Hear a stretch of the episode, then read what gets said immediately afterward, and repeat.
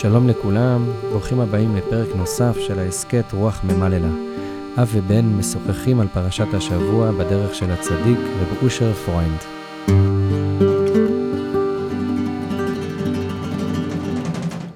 שלום לכולם, אנחנו שמחים לפתוח בפרק ראשון של ספר במדבר.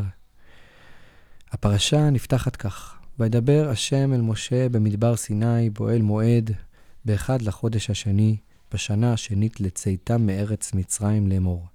שאו את ראש כל עדת בני ישראל למשפחותם, לבית אבותם, במספר שמות כל זכר לגולגולותם. אנחנו יודעים שפרשת במדבר, שבת פרשת במדבר, יוצאת למעט מקרים מאוד נדירים, יוצאת בשבת שקודמת לחג השבועות. בעצם כדי לקבל את התורה, אנחנו תמיד עוברים דרך פרשת במדבר. רב אושר באחת השיחות שואל, למה עם ישראל היה צריך בעצם לעבור דרך המדבר ולקבל את התורה במדבר? למה הקדוש ברוך הוא לא לקח אותם פשוט דרך שלושת ימים לארץ ישראל, ונתן להם שם את התורה? מה המשמעות שהיו צריכים לעבור במדבר ולקבל את התורה במדבר? בהמשך הפרק נביא את התשובה של רב אושר. כפתיחה, נביא כמה מקורות מחז"ל שמתעסקים בדיוק בנושא הזה, בקשר בין המדבר לתורה, בין המדבר לנתינת התורה. בהמשך הספר, בפרשת חוקת, יש את שירת הבאר. אז ישיר ישראל את השירה הזאת. עלי ואר ענו לה, באר חפרו השרים, קראו נדיבי העם במחוקק במשענותם, וממדבר מתנה, וממתנה נחליאל, ומנחליאל במות, ומבמות הגיא אשר בשדה מואב ראש הפסגה, ונשקפה על פני הישימון. הביטוי הזה, מדבר מתנה, ממדבר מתנה העסיק את חז"ל. למשל, רב מתנה, האמורה, תלמידו של שמואל, ששמו דומה למילה שאותה הוא דורש, דרש במסכת עירובין, מאי דכתיב וממדבר מתנה. אם ישים אדם עצמו כמדבר זה שהכל דשים בו, תלמודו מתקיים בידו, ואם לאו, אין תלמודו מתקיים בידו. רבא, במסכת נדרים, מעמיק ודורש את כל שמות התחנות שנזכרים פה בשירת הבאר. וממדבר מתנה, אמר רבא, מאי דכתיב וממדבר מתנה, או ממתנה נחליאל ומנחליאל במות וכולי. כיוון שעושה אדם עצמו כמדבר שהוא הפקר לכל, תורה ניתנה לו במתנה.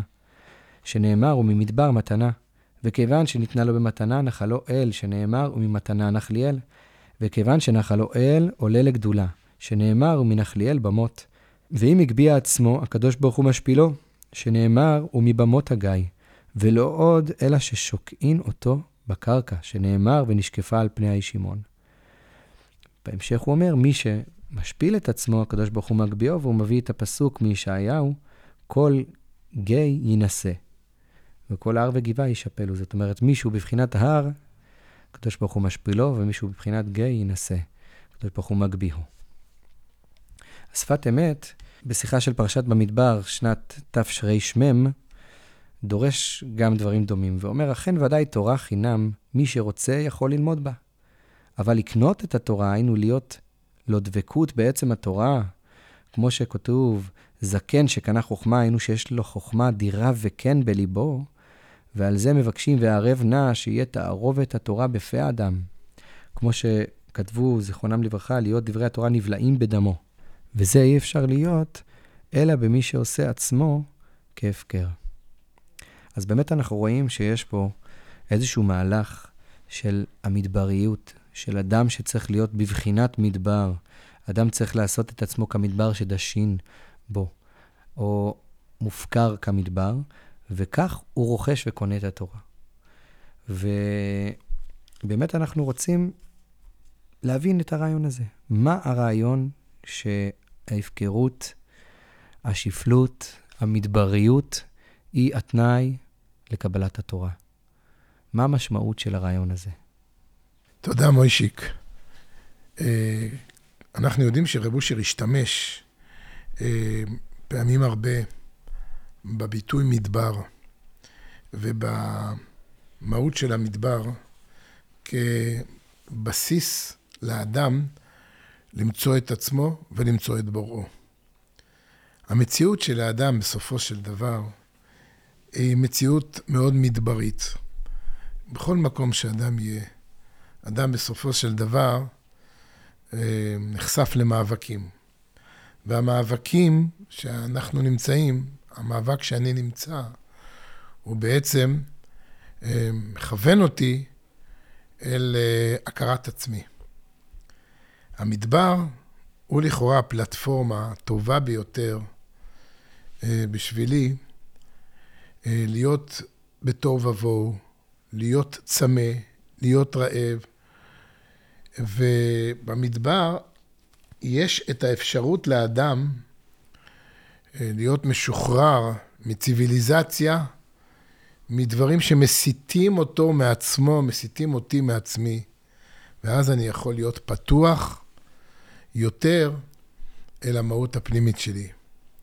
לא לחינם אה, כל כך הרבה אנשי רוח מדברים על הצורך לצאת ולהיות במדבר, לא רק בצד הבעייתי של ירמיהו, שאומר, מתנני במדבר מלון אורחים, שאני אברח מכל הכאב הגדול שאני רואה לפני הגלות ולפני החורבן, אלא גם במובן הזה שיוצאים אל, אל ארץ צייה כדי להתחבר אל האני הפנימי שלי. משה קיבל תורה מסיני, ומסרה לישוע, וישוע לשופטים, ושופטים לנביאים, ונביאים מסרוה לאנשי כנסת הגדולה. פרקי אבות הם, זה הפרק, זה המשנה, מוישיק, שבהם אנחנו אמורים ללמוד את דרך ארץ שקדמה לתורה. את המקום שבו אחר כך מקבלים את התורה.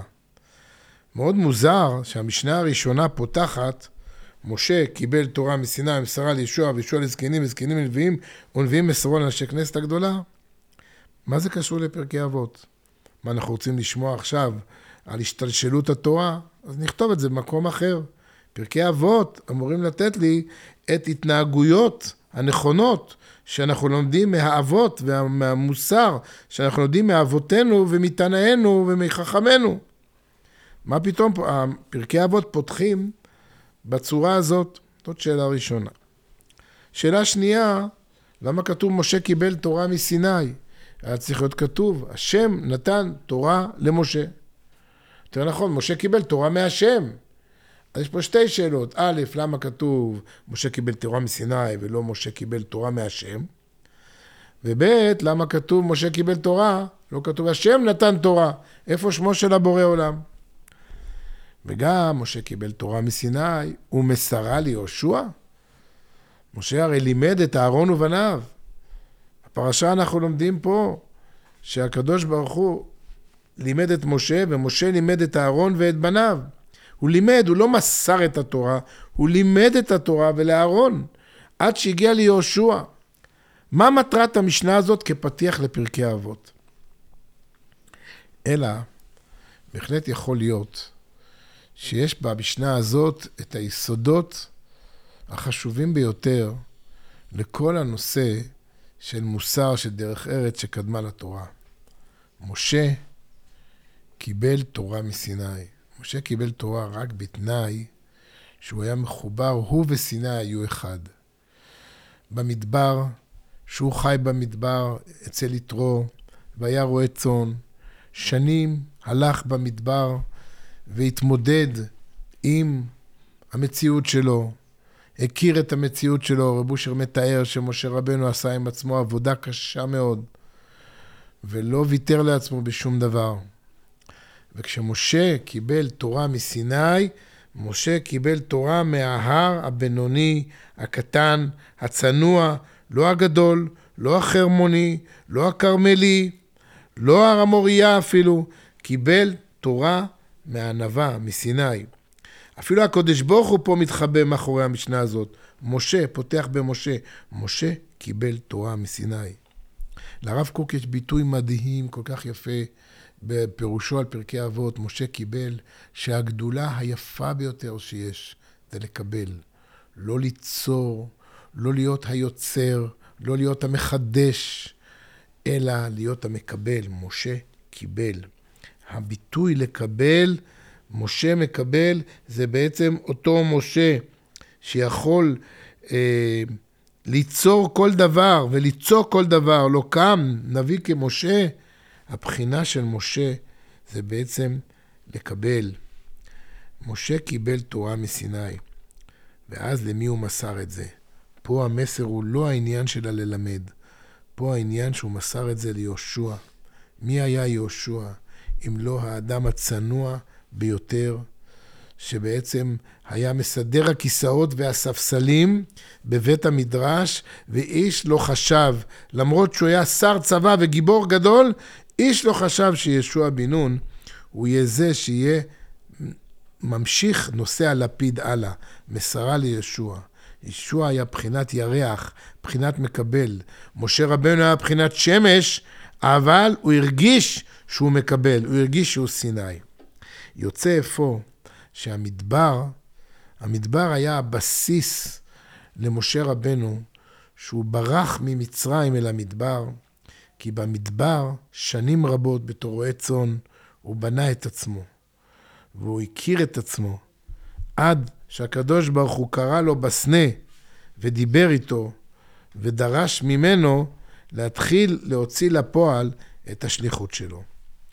אז ככה אנחנו בעצם מבינים למה זה שייך מוישיק לפרקי אבות, כי בפרקי אבות עכשיו אנחנו מבינים שאין פה איזשהו שיעור בהיסטוריה, אלא יש פה את השיעור הראשון, קודם בחינת משה שהיה במדבר. ומשה שהיה במדבר, הוריד את עצמו והשפיל את עצמו והכיר את עצמו להיות בחינת סיני. בכלל לא רצה ללכת ולהיות לו קם בישראל כמשה עוד. הוא הרגיש את עצמו שהוא נמצא מול בעל פאור, שהוא לא יותר טוב מפאור. ואם כן, משה הזה, הוא זה שהיה בחינת קיבל. והוא זה שהיה בחינת מוסר, הוא לא עשה כלום בתורה, הוא לא לימד, הוא לא פיתח, הוא קיבל ומסר. הוא כלום. היסוד הזה שקראת מוישיק בשם רב מתנה, מדבר מתנה, קיבלתי הכל בחינת מתנה, איפה אני היוצר, איפה אני הקונה, איפה אני הבונה, הכל בחינם. כמו שבמדרש רבה מופיע מה שאתה אומר על הפרשה שלנו במדבר. וידבר השם אל משה במדבר סיני, אלא כל מי שאינו עושה עצמו כמדבר הפקר, אינו יכול לקנות את החוכמה והתורה. לכך נאמר במדבר סיני. המדבר מוישיק, יש לו יסוד, כמו שאמרנו, שהופך את המילה מדבר למילה מדבר. איך? רב אושר דיבר על התהילים שכתב דוד המלך, גם הוא במדבריות היה, והכאבי נפש, והיכולת להכיר את הפנימיות שלי, לזהות את האני שלי, ולזהות את הבדידות שלי, ולהכיר ולהודות במציאות הפגומה שלי, גורמת לי בסופו של דבר לצעוק, אבא, הצילני! זאת אומרת, אני חייב הצלה. אני בעצם כמו שוחה בים של מערבולות, נמצא במדבר של נחשים ועקרבים, ואני לבד ובודד. אבל הקדוש ברוך הוא לא רוצה לשבור אותי, אלא הוא רוצה שאני אתחיל להבין שאני חי במדבר ונושם. זה צד אחד. מצד שני, המדבר גורם למדבר, המדבר גורם לזעוק, המדבר גורם לצעוק, אבל יש פה משהו משלים, מוישיק, שנותן למדבר מימד חדש ואחר. מה הקדוש ברוך הוא עושה במדבר? במספר שמות לספור לגולגלותם. כל יהודי ויהודי מוישיק הוא שלם, הוא מושלם, הוא אהוב, איך רש"י פותח את כל חמשת ספרי התורה. משום חיבתם הוא מונה אותם. מה הכוונה משום חיבתם? כל יהודי יחשוב, עכשיו אני במדבר, עכשיו אני מלא פגמים, עכשיו אני, בשביל מה ברו אותי? בשביל מה אני? אני מלא פגמים. לא, נהפוך הוא. במספר שמות, אני זוכר מוישיק, את הרב עמיטל, אה, במפגש ראשון שאנחנו באמצע הטירונות בצבא, שאנחנו נמצאים בהחלט בקושי פיזי ורוחני ומנטלי לא פשוט. איזה זכות זו הייתה שהרב עמיטל בא לבקר אותנו ומספר לנו להסביר את הביטוי במספר שמות. יש אנשים שהם מספרים. יש אנשים שהם רק מספרים שאפילו שמו להם מספרים על הזרוע שלהם בשואה. ויש אנשים שמספרים, שמספרים של כבוד, כמספר אישי בצבא ישראל, צבא ההגנה לישראל, יש לי מספר אישי, אבל ככה וככה אני רק מספר ולפעמים שוכחים את השם שלי. לכן במספר שמות, לכל איש יש שם, אל תשכח את השם שלך. השם שלך הוא חשוב, לא המספר. נתן לנו חיזוק גדול הרב עמיטל. מה הכוונה? משום חיבתם, הקדוש ברוך הוא אומר, כל יהודי, יהודי לפני, לפני מתן תורה, אותו בחרתי. אתה עם הפגמים שלך, צבי ולדמן. אתה עם הפגמים שלך, אותך אני רוצה. אני רוצה אותך דווקא לפני מתן תורה. כלומר, מצד אחד אני רוצה שתהיה הפקר ומדבר, תפקיר את עצמך. אבל לא מתכוון להפקר קולחוזי, קומוניסטי, כולם שווים, כולם אותו דבר, עד כדי כך שמאבדים את הזהות האישות ואת האינדיבידואל האישי. לא, כל אחד ואחד יש לו את הנשמה שלו, את הפגמים שלו, ומתוך הפגמים שלו, את הצעקות שלו אל הבורא עולם, שאי אפשר בלעדיו ובלעדיי להביא את הגאולה ואת המשיח. אותם 600 אלף איש, כל יהודי ויהודי היה בסופו של דבר בריח התיכון, בריח במשכן, יש כאלה שזכו להיות בחינת מנורה, יש כאלה שזכו להיות בחינת שולחן, יש כאלה שזכו להיות בחינת לוחות, יש כאלה שזכו להיות בחינת לוחות שבורים, יש כאלה שזכו להיות בחינת יריות, וזה מה שאנחנו נראה עכשיו במדבר, שעכשיו נושאים את המשכן וכל אחד מקבל תפקיד. יש, יש, יש לוויים שמקבלים תפקיד גרשון, תפקיד קהת, תפקיד מררי, ואנחנו נרחיב בזה ונראה איזה מתח נפשי זה שאדם צריך לקבל את עצמו איך שהשם ברא אותו, לקבל באהבה איך שהשם ברא אותי. היינו רוצים בעצם כן. לחשוב שנתינת התורה, בעצם שהתורה היא איזשהו משהו שהשם נתן ספציפית לעם ישראל, דרך שיעבור לו האדם. זאת אומרת, איך להתנהג, תורה מוסרית, ובעצם, והרעיון של המצוות זה בעצם שאדם נדרש, פה יש איזו דרישה מאדם להיענות לצו האלוקי. ואנחנו יודעים בעצם שכמו שהפרי הארץ מפרש והחסידות מפרשת, את הרעיון הזה של מצוות, זה לצוות זה לזה. זאת אומרת שהקדוש ברוך הוא, כשהוא נתן לנו את המצוות, הוא, הוא בעצם רוצה קשר דרך המצוות. ו... זה הרעיון שהוא מונה אותנו במדבר. כי הרעיון הזה שאדם צריך לשים את עצמו כמדבר באמת יכול להתפרש, והרבה פעמים גם אומרים לנו על הדברים שאנחנו אומרים בשם רב אושר, על ה... בעצם תורת השפלות, שלכאורה אנחנו נמצאים בתקופה שרוצה להתגבר על השפה הזאת. רוצה להציע שפה של חיבור, של אהבה, של, אה, של אחריות, של חירות הפרט. ובעצם התורה הזאת של השפלות היא... מימוש עצמי. מימוש עצמי זה איזשהו משהו מיושן, ששם את הבן אדם כמו ספרות המוסר, כאילו האדם הוא כלום ושום דבר, ורק צריך להכיר את הפגמים שלו, ו- ו- וזהו, ובעצם הוא כלום ושום דבר. אבל הרעיון פה שהוא מונה אותם בתחילת הפרשה, לצד האמירה הזאת בעצם, שהתורה ניתנת במדבר, בעצם באה ואומרת, אדם עם הפגמים שלו ואיכשהו ככה השם ברא אותו וככה השם רוצה אותו. והמציאות של האדם היא מציאות רצויה. עכשיו, אדם יכול לחיות חיים שלמים עם המאבק להשיג חירות, להתגבר על היצרים שלו, להיות בשליטה על המציאות שלו.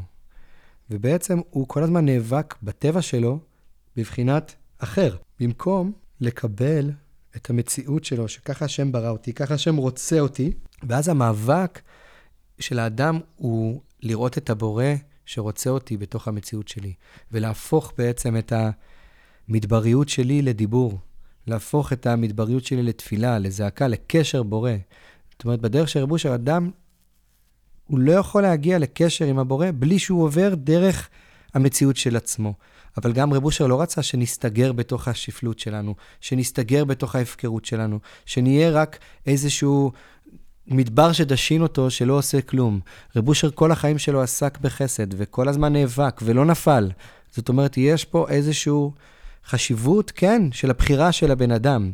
רק שהבחירה של הבן אדם היא לא להשיג חירות ולבטל את, את היצר הרע, אלא להכיר את היצר הרע ולהפוך את ההכרה הזאת לנזקקות לבורא ולתפילה. מעולה. בעצם מה שאמרת, מוישיק, אתה בעצם מנסה למצוא את הסינרגיה, את הסינתזה בין מדבר מצד אחד לבין האדם הרצוי מצד שני. ואמרת שהאדם הרצוי חייב לעבור דרך המדבר כדי להבין את הריציון שבו. איך? שהקדוש ברוך הוא רוצה מאוד בי, אבל הוא רוצה בי על ידי שאני אצעק אליו, ואני בעצם אעשה איזשהו אה, פאזליות.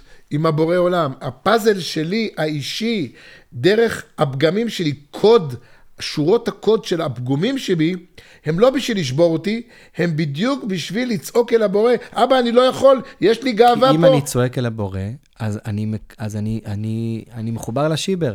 כל החיים של, שלי, אם, אני, אם אדם מנסה להיאבק בכוחות עצמו ביצר הרע שלו, וזה כל, כל, כל ה... אז, אז המאבק שלו מאוד מצומצם, וגם הרווחים שלו מאוד מצומצמים. זאת אומרת, הוא לא יודע שהוא יכול לגשת לתורם הרבה יותר גדול. הוא לא יודע שהוא יכול לקבל, כמו שרב אושר כותב באחד המכתבים, אה, הוא כותב, ולכן אינו צריך ללכת למדבריות עם החמת מים ולחם הצר למצוא השם, אלא העובד את השם במסירות נפש, אפשר לו לעשות את ביתו מדבר, את עצמו מדבר. כמאמר חז"ל, ישים עצמו כמדבר, בחינת תוהו ובוהו, ויתרון האור מהחושך, מהחושך של עצמו, שעדיין לא טיהרו מידותיו, ובכל זאת הוא הוגה אותיות. גם אותיות התורה זה האור של הקדוש ברוך הוא, אשר מרחם עלינו תמיד. והכרת הרחמים, הם עצמם הרחמים. ונמצא קרוב מאוד אל המלך, וכלום חסר אדם בבית המלך. וממילא מתמלאים כל משאלות לבבו, כי משאלותיו הם עצמם חפץ הבורא להעניק מטובו לבריאותיו. זאת אומרת, אדם מכיר את החושך שלו, מהחושך, יתרון האור מהחושך, מהחושך הוא מגיע אל ההכרה שהאור מגיע מהבורא, ורבושר אומר, כל כך יפה, בכל זאת הוא הוגה אותיות, זאת אומרת, הוא הופך את המדבר לדיבור, ובכל זאת הוא יכול להגיד ויכול לבקש ויכול לצעוק, והכרת הרחמים, הם עצמם הרחמים, ו... נמצא קרוב מאוד אל המלך, וכלום חסר אדם בביתו של המלך. זאת אומרת, במקום להיאבק כל החיים בכלים האנושיים, ולהיות במאבק מצומצם, ואולי הוא מאבק עקר, זאת אומרת, פה אולי יש אנשים שיחלקו עלינו, אבל אנחנו קיבלנו מרב אושר שאדם לא משנה את טבעו. ואם אדם יהיה אמיתי עם עצמו, הוא גם יראה ש... יכול להיות שלפעמים הוא מצליח להתגבר ולפעמים לא. הטבע נשאר. משתנה אולי עם הגיל, הופך למשהו קצת אחר, אבל החולשה האנושית נשארת. ובעצם, אם בן אדם מתחיל את עבודתו רק בלהכיר את חסרונו, להכיר את המוגבלות שלו, ומתוך החושך הזה הוא מכיר איך בכל זאת אני חי, איך בכל זאת יש פעמים שכן הצלחתי, אז הוא מכיר את הבורא, וכשהוא מכיר את הבורא, הכרת הרחמים הם עצמם הרחמים, כי אז הוא באמת נמצא אצל התורם הגדול, אצל השיבר, אצל הנביאה, שבבית המלך לא חסר כלום. יפה מאוד. אז בזה אני חושב, נתחבר אולי למשנה שאנחנו קוראים השבת כל שנה, קוראים פרק ו' בפרקי אבות, אם פתחנו במשה קיבל תורה מסיני ומסרה ליהושע, הרי נסיים בפרק ו', אמר רבי ישוע בן לוי משנה ג' בכל יום ויום בת קול יוצאת מהר חורב. הר חורב, לא הר סיני, הר חורב כתוב פה. ומכרזת ואומרת, אוי להם לבריות מעלבונה של תורה. כן, אוי להם לבריות, שכל מי שאינו עוסק בתורה נקרא נזוף. ואני מגיע לסוף המשנה, מה הכוונה כל מי שאינו עוסק בתורה נקרא נזוף? בסופו של דבר, אני חושב, מוישיק, שמה שרבי שועה בן לוי רוצה להגיד פה, אוי להם לבריות מעלבונה של תורה. הבריות בסופו של דבר מפסידים שהם לא חיים את חיי הקשר לתורה. הנה סוף המשנה, שאין לך בן חורין אלא מי שעוסק בתורה. וכל מי שעוסק בתלמוד תורה, הרי זה מתעלה, שנאמר, כמו שקראת, וממתנה נחליאל, ומנחליאל במות. המשנה פה כאילו באה ואומרת, אין לך בן חורין, אלא מי שעוסק בתורה. כלומר, לעסוק בתורה אצל רב אושר, זה בעצם fighting all the time. זה המאבק להכיר את המציאות שלי, להכיר את האין חירות שלי. ואני קורא פה לסיים מש... אה. מתוך המכתב הנפלא שקראת, מכתב כ"ו של אמרי אשר, איך שרב אושר הגיע למשפט שאתה קראת, שאין צורך ללכת למדבריות עם החמת מים ולחם הצר למצוא את השם, אלא אפשר לעשות את זה, כל אחד בעצמו מדבר. אני פותח עוד פעם למה שקראנו על משה רבנו, כדי שפשוט נאמר דברים כהווייתם. ובחינת משה הייתה שבכל נשימה ונשימה מימי חייו טרח והתייגע ומסר את נפשו למצוא את חסרונותיו ושפלותו. עד שזכה להיות ותמונת השם יביט. אתה מבין, מוישק, את הסתירה? כלומר, הוא מוצא את חסרונותיו ושפלותו, והוא זכה לתמונת השם יביט, אשר מבשרו חזה אלוה, פה אל פה אדבר בו וכל ביתי נאמנו. כלומר, בעצם הפוך על כל מה שכל העולם, זה בדיוק מה שאתה אמרת. כלומר, אני בחינת מדבר, ואז אני בחינת מדבר, אז אני מבין שהקדוש ברוך הוא אוהב אותי הכי הרבה שיש, ואנחנו עכשיו נמצאים לקראת היורצייט של רב שלומקה מזוויל. הרב מסוויל, כל כולו היה קודש קודשים, נפטר ביסוד שביסוד, נפטר בכ"ו אייר, ב-26 נפטר ממש כולו בבחינה של הכי פרישות והכי קדושה. אבל מישהו יעז להגיד מילה רעה על עם ישראל, אוי, מילה רעה על יהודים, הוא לא היה מוכן בשום פנים ואופן. פעם התפרץ אדם בביתו של רבנו בביטוי גנאי חריפים כנגד החופשיים ואנשי הקיבוצים. ביקש רבנו לא לדבר, כי כאשר עומדים ורואים, יש מקום למחות. אך אם אין רואים, אסור לדבר ואסור להאמין. ו... ואז ממש היה, היה זה במקווה, עמד אחד וחירף וגידף את החופשיים. ביקש הרבי לשתוק, עלה לא נענה, והמשיך בלהטו לשפוך אש וגופרית. שוב ביקשו הרבי לשתוק, שאינו רוצה לשמוע דברי קטרוג, ועלה ממשיך. לחש אליו הרבי, עוד אין אנו בטוחים עם שלנו. וכן היה לו עלינו, שבני ביתו של הלה סטו מדרך הישרה.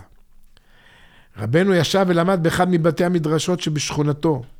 ובקצה השני של בית מדרש ישבו אנשים ודיברו נגד החילוניים. נעמד רבנו ממקומו וניגש אליהם ואמר להם, אסור לדבר על יהודים.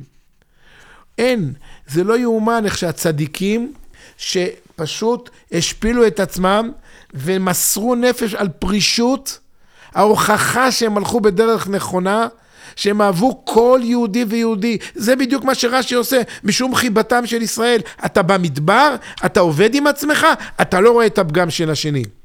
וזה ההמשך פה במשפט, בזה אני מסיים מוישיק. כל זמן שעדיין לא נהירים לו לאדם, חוזר למכתב של רב אושר, כל מגרעותיו. ואינו נותן את נפשו על הסכנה שמא ייעלמו לרגע קט מנגד עיניו, עדיין אינו מבין מה זה קרבת השם. כי סומך השם לכל הנופלים וזוקף לכל הכפופים. וכשהוא בבחינת נופל וכפוף, ישנו את הסומך והזוקף. כלומר, כתוב סומך השם לכל הנופלים וזוקף לכל הכפופים. הסומך והזוקף רק הם לכפופים ולנופלים. והזוקף הוא שהשם יתברך, ואז הנה מתחברים למה שקראת, אותיות התורה שהוא לומד הן אותיות חיות, אשר העלה בהם את כל הניצוצות של עץ הדעת. שזה מי שממית את עצמו בעולה של תורה, זאת, ואז בעצם רב אושר אומר, הוא זוכה שהתורה חיה דרכו. זאת אומרת, אם אני רוצה להשיג את החיות שהיא תהיה אני החי, אז התורה לא חיה דרכי. אבל אם אני ממית את עצמי, שם את עצמי כמדבר, אז זה התנאי שבעצם אפשר לראות את הבורא, וזה התנאי שהתורה תחיה דרכי. רב אושר במקומות אחרים גם אומר שזה התנאי לראות את החבר, את השני. זאת אומרת, כמו שאמרת, זה אותו דבר. הראייה של האחר, הראייה של הבורא, עוברת דרך הכרת הפגם של הבן אדם, דרך השפלות. יפה מאוד. שנזכה בעזרת השם לא להישבר ולהבין שאין הכוונה לשבור את הבן אדם בזה שהאדם הולך בתוך המדבר, אלא הכוונה היא כך המציאות של הבן אדם, זה מבשרי. מבשרי, כשאני נכנס לבשר שלי ונחתך אחריי במדבר בארץ לא זרועה, אדרבה, זכרתי לך חסד נעורייך, אהבת כלולותייך. אדרבה, הקדוש ברוך הוא, יש לו סבלנות אלינו, בפרספקטיבה הוא מסתכל אחורה ולא בא בטענות. אלא קורא למדבר, לדור המדבר, דור דעה, ומישהו יעז להגיד מילה רעה על עם ישראל, אלא פשוט השם עובד עם כל אחד ואחד מאיתנו, אבל מתוך אהבה, מתוך זכרתי לך חסד נעורייך, שלא נשבר, אלא שנקום מהמדבר הזה בבחינת קומה זקופה, ונלך בעזרת השם לקבל תורה, להבין שהתורה היא בעצם מדבר נתנה. וממתנה נחליאל, ומנחליאל במות, להבין שאין ברירה, מיד אנחנו מגיעים לגאווה של הבמות, אבל מבמות הגיא. אבל גם אם אנחנו מגיעים לגיא, זה לא גיא של עונש, זה גיא של המציאות שלי, של המדרגה התחתונה שבה אני נמצא, ומשם אני יכול להשקיף ולראות את כל פני הישימון. חזק וברוך, שבת שלום. שבת שלום, ובעזרת השם עוד נדבר על מתן תורה בשבוע הבא, בערב שבוע.